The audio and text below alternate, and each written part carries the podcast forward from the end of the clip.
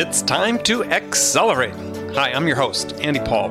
Join me as I host conversations with the leading experts in sales, marketing, sales automation, sales process, leadership, management, training, coaching, any resource that I believe to help you accelerate the growth of your sales, your business, and most importantly, you. Hello, and welcome to Accelerate. I'm excited to talk with my guest today. Joining me is Shep Hyken, customer service and customer experience expert, Hall of Fame speaker, New York Times and Wall Street Journal best-selling author. Shep, welcome to the show. Hey, thank you for having me. Mom's so, especially proud of that last one, the uh, bestseller. Well, she, not just once, but multiple times. I mean, that's yeah, that's very impressive. Been very lucky. So, take a minute, introduce yourself, tell us how you got into the customer service, customer experience business. Well, I, it, to really do that, we've got to go way, way back. Let's to, go way, way back. That's fine. Yeah, I was a kid, started my first business, and my parents gave me suggestions on how to make sure that my customers were happy. And uh, everything from writing a thank you note when you know I did a, I was a birthday party magician, so writing a thank you note after the job or the the show, right? Uh, making sure I showed up early, making sure I called to get feedback, and I had no idea that was called customer service back then. And then, you know, we skipped to when I started my business back, oh, way back, uh, 1983, uh, pretty much right out of college. And all of the things that my parents taught me about that little birthday party magic show business were the things that I believed in and started talking about. Read a book called Moments of Truth uh, and actually read an article prior to that by the same uh, gentleman that authored the book, uh, okay. Jan Carlzon. Oh, yep, yep. And uh, read that article, and I said, "This is exactly what I want to talk about." And then when the book came out, there weren't a lot of, of customer service books back then to study and research.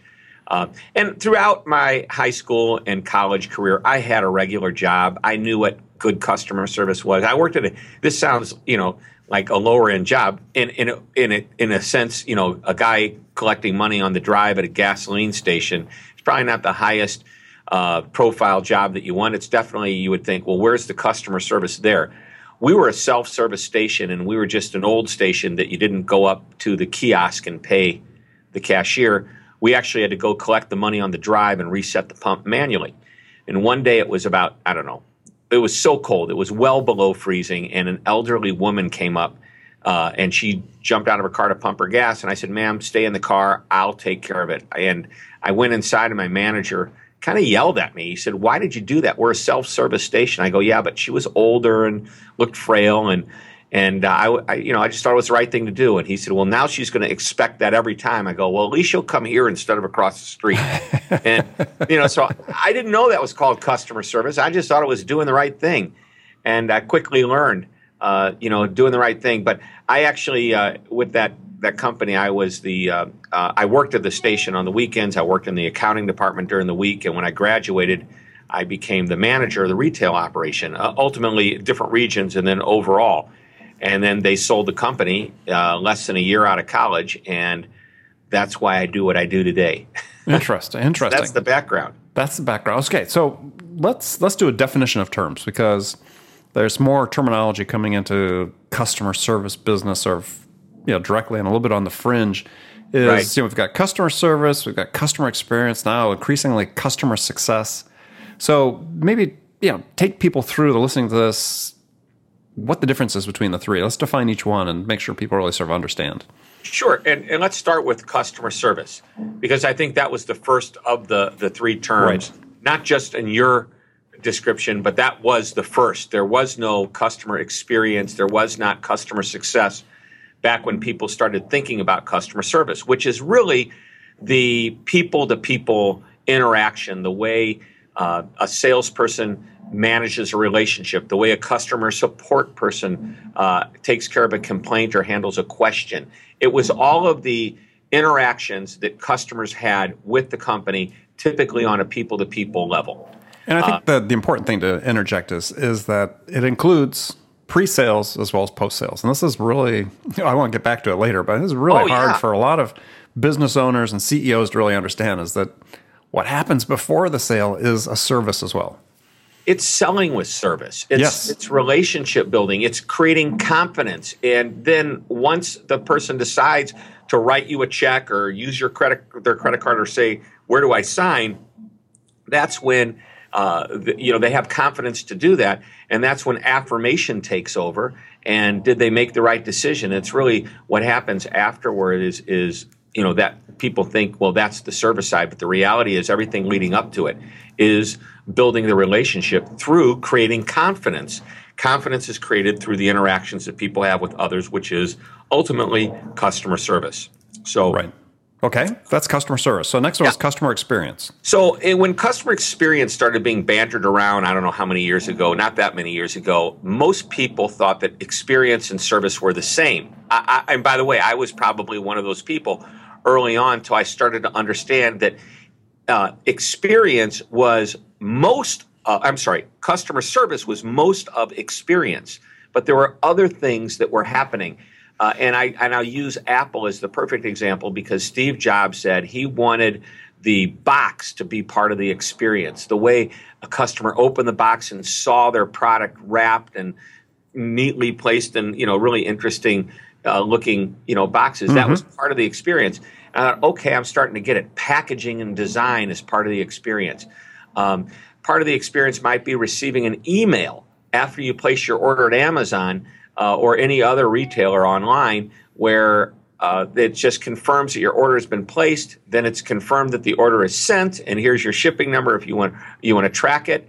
Uh, you know, little things like that are all adding to the experience. So, while a customer service experience is a very big part of the overall experience, experience includes any interaction, people to people, people to product, people to any aspect of the business that that customer experiences is part of the experience.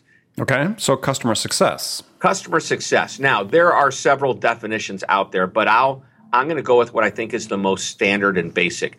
And that is customer success is ensuring the success that your customer has with your product. A best way to describe it is uh, I buy a so I mean this is a generic example. I buy a software program and it's a pretty robust important software program to my business. And rather than just me buying it and installing it and trying to figure out how to do it, the company says, as part of this process, we have a coach that will be assigned to you, and that person will take you and give you your first lesson or many lessons if necessary to ensure your, you can fill in the blank, success. Mm-hmm, mm-hmm. And so, really, that's what customer success is: is creating a system that allows your customer to maximize the success they're going to have with your product. Right. And success could be defined as make sure they get the ROI from it that they anticipated or that you proposed to them, or they get the value in some dimension that they expected they would when they purchased it. Right. And you know, uh, you know, great company that does this, Quicken, for example, uh, QuickBooks. If you want to set up your, your system on QuickBooks, they have people that are waiting, ready to help you out. Of course, you can go to third party groups that you can pay for for that, but ultimately, uh, you are they're giving you that opportunity to be successful with their product. Yeah. So the one term we haven't mentioned here in this list is customer support. Yes. So support, and that ties directly into customer service. And support is handling questions and complaints, which to me is a part of customer service, but not all of it. And unfortunately, too many companies feel that customer service is a department and a not a center. philosophy. Yeah, it's really a philosophy in my mind. Everybody's involved. Uh, so the customer service department or customer support department uh, is typically, you know, if it's online support, uh, if it's social media support, people interacting over the social media channels, or the traditional pick up the phone, give me a call. And I think even email falls into the traditional side. Yeah, no, I think that's I think that's right. Um, well, I love what you say. You, in one of your articles I was reading, you said there, there are no traffic jams along the extra mile, meaning if you go the extra mile to help the customer, you're not going to have a lot of company out there. And I think that's in everything that you do. And it's not, it's the support, it's the experience, it's the general service. It's what are you doing to differentiate yourself, to put yourself out there a little bit further than others. And you know, I wrote that article just last week, but I've been talking about that concept for a long, long time. And if you think about what is it that you enjoy with the businesses that you do business with that makes you stay loyal to them? And sometimes that extra mile is that extra phone call, the extra time somebody spends with you to help you understand that customer success factor, where uh, you know as part of the onboarding process to a software program, you can pick up the phone and, and get the support you need, and it, and you have you're assigned your coach, and and all of these ideas, by the way, to utilize them to their maximum ability, and and what they're meant for is anybody could be nice, anybody can go the extra mile, anybody can do an extra step, stand out but is that creating an emotional hook of some sort with the customer? When I say emotional, I'm not talking about are you going to make the customer cry or smile or be happy? No, you I'm might actually. About, you know, well, yeah, you might. You know, you might if it's really bad, but I hope it doesn't happen if it's really a good situation. But here's here's the thing: people say, "What's the difference between you know uh, a, customer satisfaction and customer loyalty. So let's talk about two definitions here. Mm-hmm, mm-hmm. You know, when you know everybody says, "Hey, we, we're going after," you know, we want our customer sat scores to be high. I don't care about customer sat scores. Satisfaction is a rating. Okay, it's a one to five or a one to ten. I love it when they give me those high ratings and my satisfaction scores, but I want to know do those ratings get the customer to come back? So satisfaction is a rating. Loyalty is an emotion. And if I do everything right and my scores are high and the relationship that my people have built with the customer, and maybe it's not even my people, maybe I've created a system online, a website where you have enough confidence that you know that when you place that order, you're going to get that response. It's been placed. Now it's been shipped, following up to make sure I received it. All of it can be automated, but you are creating a system that gives me confidence to want to do business with you again. And customer loyalty is about that confidence that you have in the company. So it really it's emotional versus just a rating. Well, and I think the customers though they they understand and appreciate what the extra mile is. And I think they get it so infrequently that that you know there's an appreciation there. But I mean, I, I write about this in my books. Is that you know in a in a time where products and services are so rapidly commoditized, is being able to create a point of differentiation is really essential. You know, so that everybody otherwise everybody sort of looks alike out there to the to the buyers. The yeah, great thing, the great thing about the extra mile that you talk about, or things I similar I talk about in my books, is that this is under your control as an individual. I mean, you you don't have to have a do? mandate. You don't need to be a dictate. It's it's right. you can do this. Right. And what can you do uh, that is the extra mile that's going to set you apart? And and you need to give employees, if we're talking to some, or if the people listening to this show uh, have employees, you need to give the employees the ability, empower them to do little extra things, and and give them examples of what those extras are.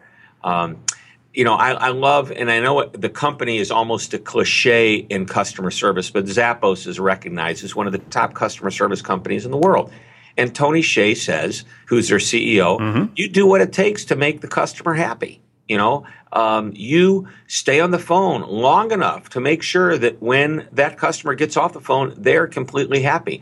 American Express, who's not who's a great company, not quite as uh, recognized for their customer services. I mean, they are a rock star in customer service. But, oh, I think so. I've, you know, I've had great interactions with yeah, them. Yeah, but but you know, compared to Zappos, where you know Tony Hsieh, I think sure. part of it is it's a big institution versus a smaller.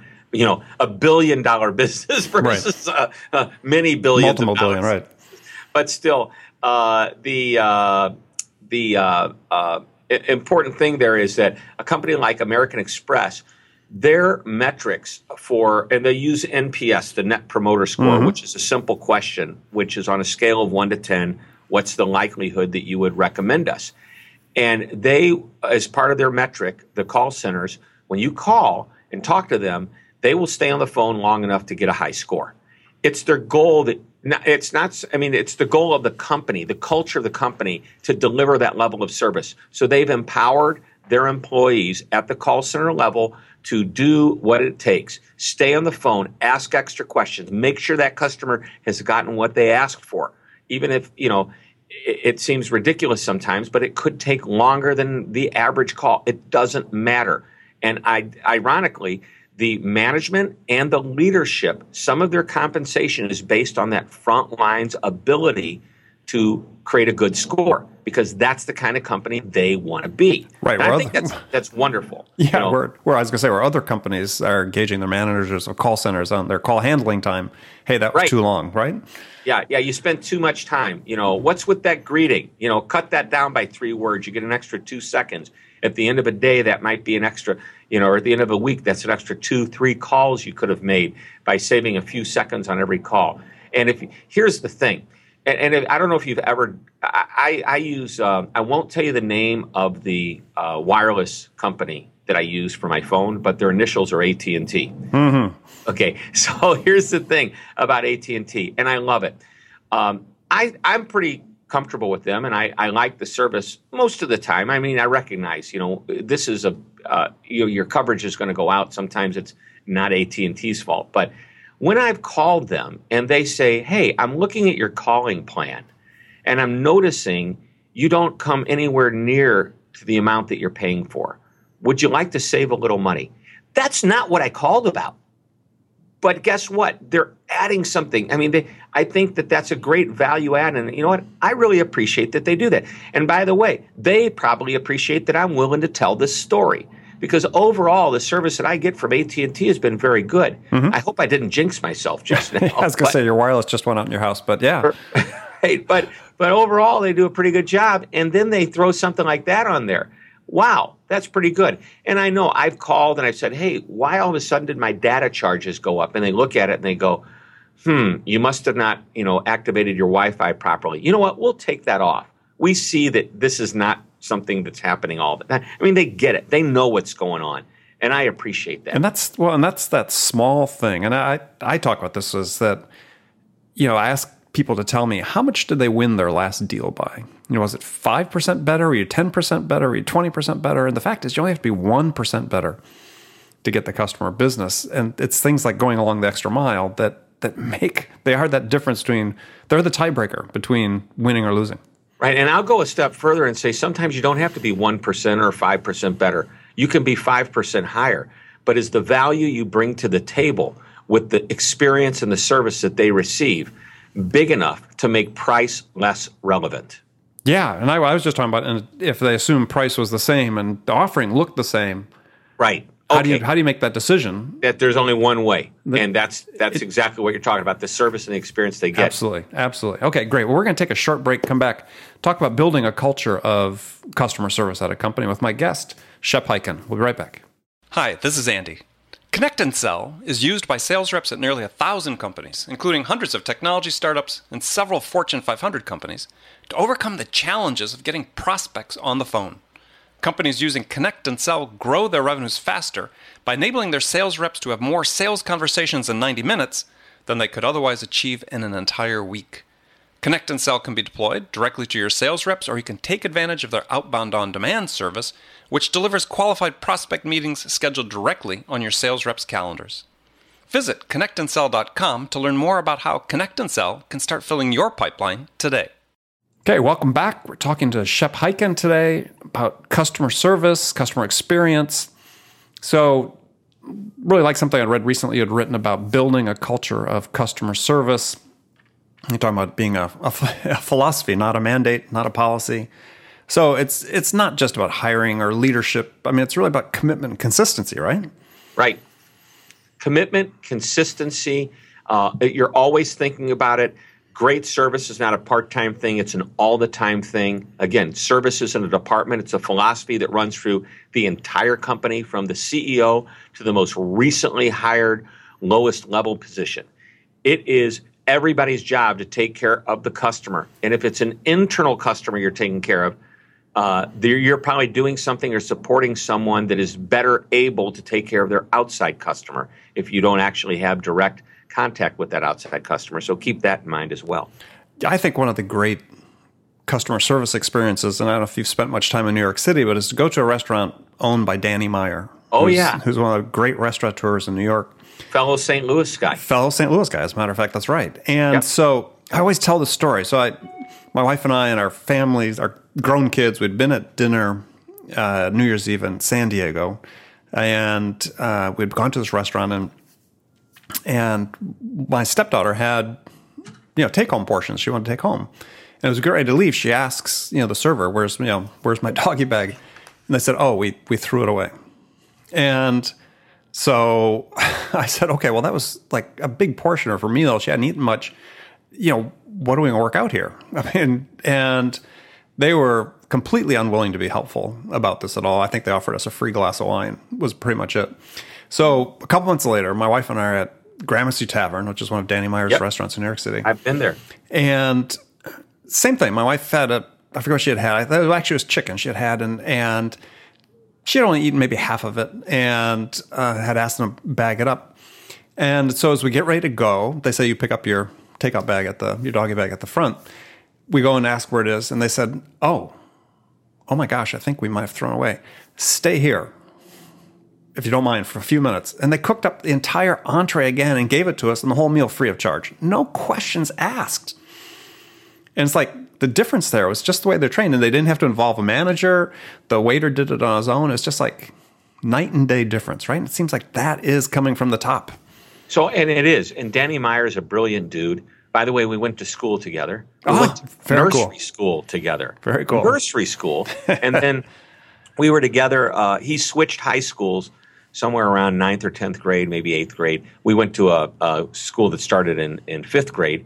Uh, after that, and uh, he was a year ahead of me. I don't know how that happened. Somehow he sprinted a year ahead of me. Uh, he switched. Or you schools. spent an extra year you didn't realize. Well, I know I didn't do that, but but uh, I, maybe we were just in nursery school and he was on the second half of his two year. I don't know, but uh, we we joked about that. We actually reconnected uh, playing tennis down in Florida during spring break. But Danny's a brilliant guy, and and he believes that service is the differentiator, and all of his restaurants really focus on trying to create that experience. And something else you may or may not know. And just in the last year, he made the statement that we are going to go tipless. Yes. No Yeah, more been fun. tipping. Yep. And he believes service is a team sport. He said typically the people that get tipped are on the front line, but it's people behind the scenes that are helping to drive that experience. So instead, I mean, you know what? Does that mean you're going to pay less to go to a restaurant because you don't have to tip? No. He's going to incorporate the tip into the meal. So you won't pay any more. Maybe you might pay around the same, maybe even a little bit more. But here's what happens the people in the back of the house who don't ever get seen are now making higher wages. They have more invested in the job because they want to keep this job because it pays better than any other job they have in the same you know industry. And uh, they're just, I mean, I think it's doing really well. I think Yes, the jury's still out. I haven't seen a lot of, of uh, reports come through, but I know that that was the goal, and we haven't heard anything to the contrary. So, uh, hope he's doing well with that. Well, I think it is, and- but I think it's it's it's a trend that, that's occurring, and it's for the reason you said is is if you give everybody a bigger stake in it, they're all more committed to making the experience that much better. Right. Yeah, that was that's okay. Very interesting. I, I didn't realize you had that connection when I when I told the story. So And I know everybody. you I know, everybody. everything. Okay. Well, now, so in just a few minutes, I just want to, do we have left on this segment, I just want to talk about your six steps to build customer service culture. Yeah, having the right people to begin with is is really important. Obviously, that was your first step. Leadership has to create the culture, which we had just talked about. How do you hire people with a customer service mindset? Sure, and and I think that there are six steps, and I'll tell you what we'll do. Why don't we? Why don't I take like and give you the less than two minute version, maybe Perfect. one minute version of that. And it is assumed that you have good people to begin with, that you've done a good job hiring. So we'll come back to the hiring question, but I don't want to run out of time with the six steps. Number one, leadership takes the position and defines what the service initiative will be, the vision. My suggestion is you you can write it all out and it could be a document if you want, but at the end of the day, it needs to be summarized in one simple sentence. Uh, for example, the Ritz Carlton, nine words long, were ladies and gentlemen serving ladies and gentlemen. That's the overarching vision, and underneath it, uh, you have all your initiatives and all all the standards that support it.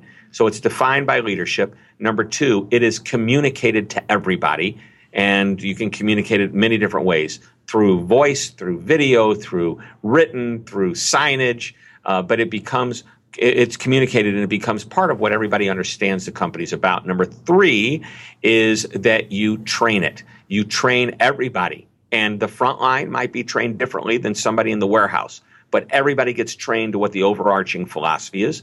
Number four, leadership demonstrates it. You can't say something and then do something else. It's incongruent behavior. So it is uh, leadership demonstrating and defining it. And by the way, I'll go a step out here and say that everybody can be a leader when it comes to great service. You want to be the person that other people say, I want to do that. I want to be like that. Managers uh, have to model the behavior.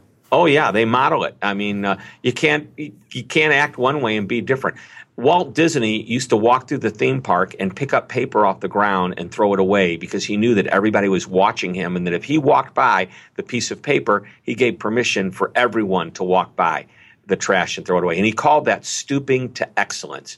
Great example of being a role model. Mm-hmm. Uh, number five is to keep it in alignment. And I think that's leadership and management's job. If they see someone out of alignment with the vision or the mission, bring them back in or her back in. If it's a department or a group or a division, same thing. And finally, number six, you celebrate it when it works. Let everybody know it's working and it's successful and give them some metrics so they can know we, you know, because business is all numbers. We increased sales by X percent. We had a great year last year. We retained 92.6% of our customers versus the year before we had 87. You know, they love to know that their hard work is paying off and celebrate it. And I think one of the things that you brought up in the article that you didn't mention or didn't drill down on this you're recounting here is you know tell empower your employees to do the right thing. Right you know don't make them get management approval to do the right thing. And that's part of the training. And the best way to do that is this philosophy that it's and it's not mine but it's not all that well known either. It's called one to say yes and two to say no. And i don't know if you're familiar with it but no. basically it's you know, if I, I want to say yes, this seems like a reasonable thing to do for my customer. It doesn't hurt the company. It doesn't really cost the co- uh, company any money. It could save the customer. Uh, all the good things could happen. I don't need to go to my manager to get approval. Or if I've gotten approval once, I don't need to go back for the same thing to get approval a second, third, or a 100th time. However, if I need to say no and I can't come up with a way to say yes to the customer, then I have to go to the manager and say, help me here. Mm-hmm, what can I mm-hmm. do to say yes? Or if I can't say no, please approve that I can say no. Yeah. No, perfect. I love that. Love that. One to say yes, two to say no. A great, a great rule to take into effect. Um, and that's part of empowerment. Yeah, I mean, and, and, it's that seems to be the thing that holds people back. At least in my experience with customer service, is they're trying to anticipate what management thinks is the right thing to do. And so, I mean, clearly they don't have understanding of either management hasn't clearly articulated, or sometimes as we said before, maybe they just think this is all a waste of time, but you know they don't they don't know how to act in that context. So here's a big payoff exercise to do. Uh, tell everybody they're empowered to do something, and then give them an index card and tell them over the next week or two to write down an example of when they did something without having to ask a manager, and then compile all of those responses. And every employee needs to do this because it could be an internal customer as well and then you start looking for truly empowered employees that recognize they just did something without asking permission. You start to assemble a best practice book with these examples. And you start to train using real life, real company, your company examples. And what happens over a period of time, people start to understand there is a line in the sand that they don't want to cross but they're now learning how far they can get toward that line, how close they can get to it before they know that they're crossing it. If somebody crosses it, well, that's a story and there's a learning opportunity there. But if they're not getting close enough to the line, they need to also teach that or treat that as a learning opportunity. Got it. Well, good. Well, I really appreciate this input. We're going to move to the last segment of our show, and in a minute, we'll give you a chance to tell people how to get hold of you. So, Here's the first question I have for you is standard questions I ask all my guests. It's, it's a hypothetical scenario. And in this scenario, you, Shep, have just been hired as the new sales leader at a company whose sales have stalled out and not making the progress they want. They want to get unstuck desperately. So they're looking to you. What two things would you do your first week on the job that could have the biggest impact? Well, I'd probably first want to, uh, gosh, first of all, I wouldn't be the sales manager. well, that's a hypothetical. So that's, you know, hypothetical. I know that. Project I, yourself. The first thing I'd want to do is I'd want to get a, a, a I'd want to interview every sales rep, or depending on the size of the company, a, a, a sample of the sales reps. Uh, why are we stalling out? What's going on? What's your feeling? What do you feel the culture is here? Uh, what's your, you know, what's the sentiment here at the company? I want to know what's happening there. Then I want to do at least an equal number, if not more, customers. So that's the second piece of it. And by the way, I don't care which comes first, uh, but I like to uh, I'd like to go down the employee right, route first because I believe that before we can even begin to support the outside customer, we need to be supporting internally mm-hmm. as strong, if not stronger. And uh, so I'd want to get I'd want to see what the you know company sentiment is from both the employee and the customer standpoint. Love it. Okay, good answer. So now some questions. You can give me one word answers if you want, or you can elaborate if you wish. And the first one is when you, Shep, are out selling your services, what's your most powerful sales asset? Yes. No, he said one word. Uh, my most powerful sales asset. Um, gosh, that's a great question. And I'm not sure I'm going to give you the right answer because there's so many different answers. But I think reputation has a whole lot to do with it. The confidence we create through uh, the reputation we have. But I think the word confidence may be the one word to describe everything because how fast do we call somebody back? They mm-hmm. may have heard of a reputation. Well, now we need to prove it. How fast do we call somebody back? How quickly do we get them what we've promised we would get them? Uh, you know, are we polite and easy to deal with? So those are all. I think confidence may be the overarching word. We create confidence. Okay, love it. Who's your sales role model? You. Ah, perfect. Thank you. I know. Who is my sales role? Well, I can tell you back in 1983 when I got into this business, my mom said, You don't have a job. You know, there's these two speakers that are coming to St. Louis, Missouri at the Sheraton Hotel downtown, which is now where the former St. Louis Rams used to play. They, mm-hmm. they leveled the hotel and made it a, a, dome, a dome stadium. An empty now, dome now. Now it's empty. But that's another story. And she said, you know, there's a couple of speakers, and I saw two of the most amazing speakers that completely changed my life, and that was Zig Ziglar mm. and Tom Hopkins. Tom Hopkins. Um, has been a guest and, on the show. Yeah, and so Tom uh, gave me sales techniques, and Zig gave me uh, that goal setting attitude. And so I went back and I did exactly what these guys. I, I bought Tom's book and Zig's CD. it wasn't a CD; it was a cassette tape mm-hmm, set. Mm-hmm called "See You at the Top." Top. Yep. Yeah. And uh, Tom's book, I still have it. It's green book called "How to Master the, the Art, of Selling." That was my my first sales book I ever read. Exactly. And, and I just I set my goals and I started smiling and dialing. So I gave you two answers: Tom and Zig. Excellent. Two for the price of one. Okay. So other than your own books, what is one book every sales rep should should read? Wow. Okay. So again, I'm a customer service and experience guy. I'm going to tell you about a book called The Experience Economy by yep. uh, Joe Pine and Jim Gilmore. Yep. Great book. Yep. And it's all about how you create the experience. And I believe that everything being equal, people will go and gravitate toward the experience. We've already talked about that. I but agree, 100%. The role model or case study throughout the entire book isn't about everything being equal. It's about this company charging substantially more than everyone else and still getting the business, and that's Starbucks. It's like mm-hmm. a huge case study on uh, one of the great success stories of how somebody can charge two to three times more than someone down the street for their coffee and yet fill the place every day. And uh, I love that book, The Experience Economy. Yeah, it's a great book. Great book. All right, tough question here for you is what music's on your playlist right now? That's easy. Uh, boy, you know, I love Eric Clapton, Santana, um, Allman Brothers. Oh, and love uh, Allman by, Brothers. The, by the way, I, I play with uh, Eric Clapton. I play guitar. You play along with him? I do. I do play so along. The, so, the solo on, on Layla? YouTube, on YouTube. On YouTube. I yeah. listen to him every night and play along with him on YouTube. I love it. I love it. But seriously, those are some of my favorites. And John Mayer. I'm a blues rock kind of a guy, so um, been playing guitar for a lot of years, and those are some of my favorite bands. Excellent. Well, good. Well, I want to thank you for joining me today. My guest has been Shep Hyken. Shep, let people know how they can find out more about you.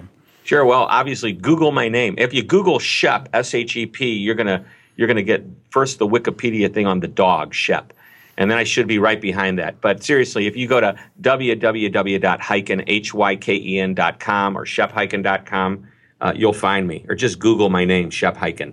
Excellent. Well, Easy. good. Thank you very much for being here. Hey, a pleasure. Thank you for having me. And remember, friends, make it a part of your day every day to deliberately learn something new to help you accelerate your success. And one easy way to do that is to make this podcast accelerate a part of your daily routine on your commute, in the gym, or at your morning sales huddle. Then you'll make sure you don't miss any of my conversations with top business experts like my guest today, Shep Hyken, who shared his expertise about how to accelerate the growth of your business. So thanks for joining us. Until next time, this is Andy Paul. Good selling, everyone. Thanks for listening to the show. If you like what you heard and want to make sure you don't miss any upcoming episodes, please subscribe to this podcast on iTunes or Stitcher.com. For more information about today's guest, visit my website at andypaul.com.